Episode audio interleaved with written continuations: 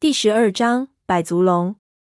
我拍掉眼睛上的血珠，一时间也不知道自己在什么地方，只感觉背上顶着石头尖，叶晨就在我下面，在那里大叫。我定了定神，下意识的去看叶晨在害怕什么东西。往下仔细一看，发筒我们现在正靠在一面陡峭的乱石坡上，离坡底还有五六米，腰里的绳子挂在了一块岩角上，我们才没直接滚下去。坡底全是刚才随我们一起滑下来的雪块和石头，雪堆里面露出了好几节黑色细长的爪子。我感觉到一阵窒息，不自觉地把背贴紧后面的石头，顺着爪子看上去，雪堆里若隐若现，盘绕着一条黑色的水桶粗细的东西，环节状的身体上全是鳞片，一些藏在雪里，一些露在雪外。我乍一看还以为是条冬眠的蛇，仔细看又像是蜈蚣。这东西贴着石头，一动也不动，不知道是死是活，看不到头和尾巴，也不知道有多长。我心里奇怪，这已是雪线以上，本来活物就很少，这到底是什么生物？看着那些蜈蚣一样的爪子和它的个头，心里本能的不舒服起来。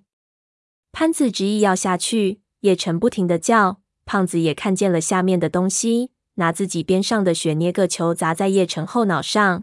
轻声骂道：“你他娘的，给我轻点声，想把他吵醒。”我看了看四周，这里应该是一处封闭的小山谷，被雪崩填满了。但是因为这里石头堆砌太凌乱，产生了大量气泡。胖子走到上面，把脆弱的雪层踩断，引起连锁反应，雪层一下子塌了。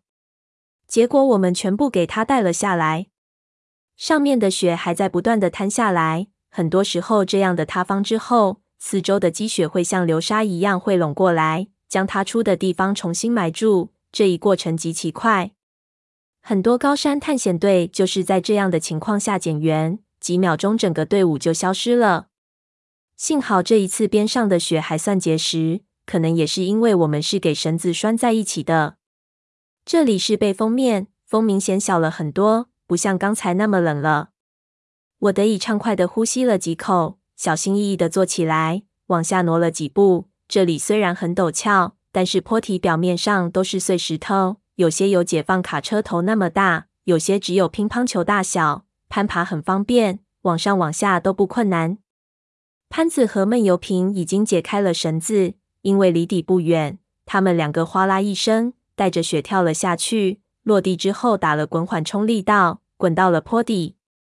两个人蹑手蹑脚地爬起来。一前一后朝那黑色的东西摸过去，我们一下子心提到了嗓子眼上。走了几步，闷油瓶和潘子都直起了腰，明显放松下来。潘子看了看闷油瓶子，耸了耸肩膀，做了个手势，让我们下来。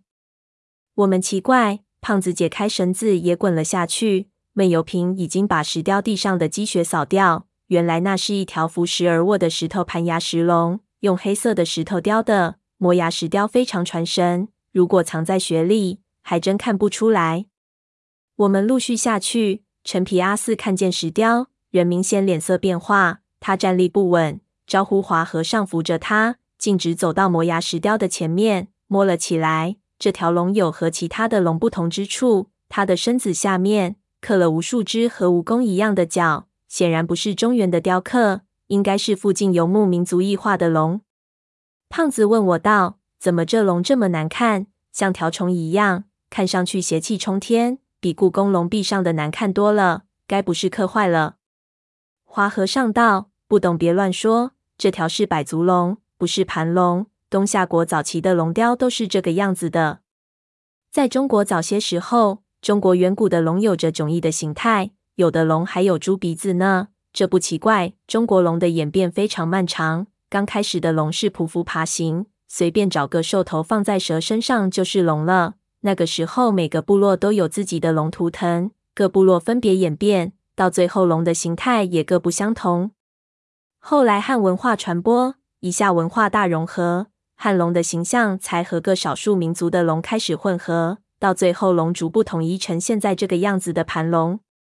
这条百足龙就是龙和蜈蚣的混合体。可是不知道为什么，看一条普通的龙身下长了这么多只节肢动物的脚，不但无法给人威武的感觉，反而让人觉得非常的不舒服，让人觉得有一丝诡异。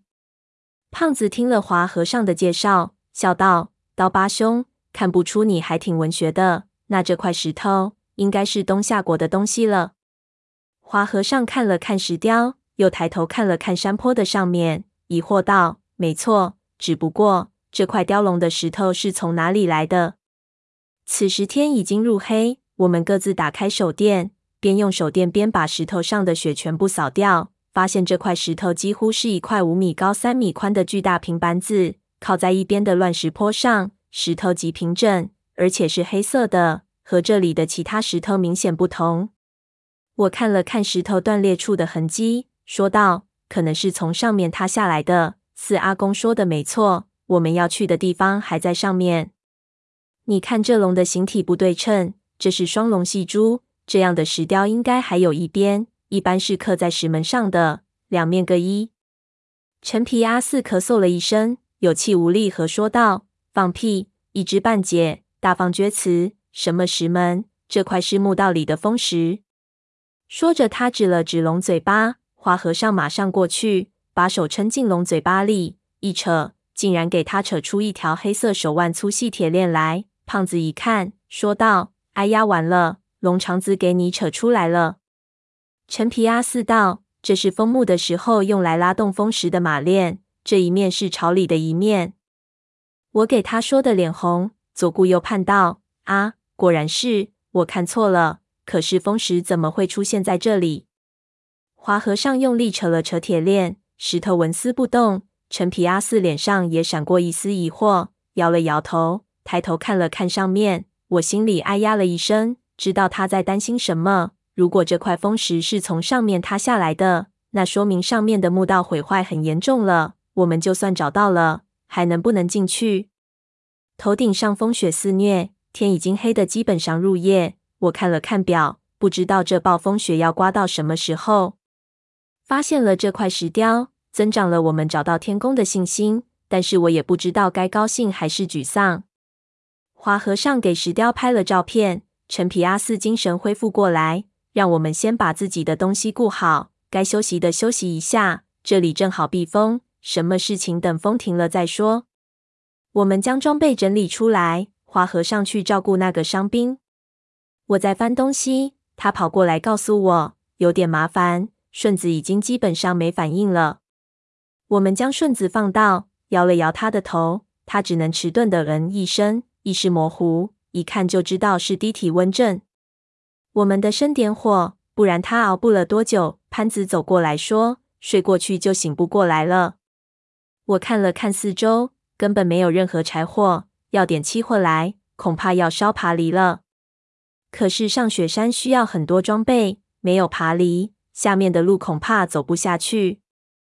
华和尚看了看陈皮阿四，显然不敢自己做主。后者的脸色很阴迷，不知道是给冻的还是怎么的，皱了皱眉头，说道：“暂时别让他死，我还有事情问他。”我松了口气。华和尚将爬犁上的东西卸掉，准备把木条子扯出来当柴火。不过现在的爬犁也都给雪浸湿了。不知道还点不点得起来。正在担心的时候，我忽然闻到一股硫磺的味道。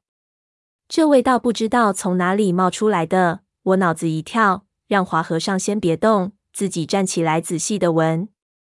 其他人也同时闻到了，都停下下手里的事情。胖子猛吸了一口，道：“同志们，好像有温泉的味道。”陈皮阿四给叶成和郎峰打了眼色，让他们出去找。胖子背起背包也说要去，结果三个全给潘子拦住了。胖子问：“干什么？”潘子用下巴指了指闷油瓶，说道：“慌什么？别忘了咱们有高手在。”这时候闷油瓶已经俯下身子，用他骐长的两根手指逐一摸了摸了底下的石头，忽然皱了皱眉头，嗯了一声，转向一边的百足盘龙峰石。我们来到那块盘龙石面前。这里刚才还没有什么味道，现在的硫磺味已经很明显了。闷油瓶摸了摸龙头，又看了看石头后面，将手往龙头上一放，一压，说道：“奇怪，龙头后面是空的。”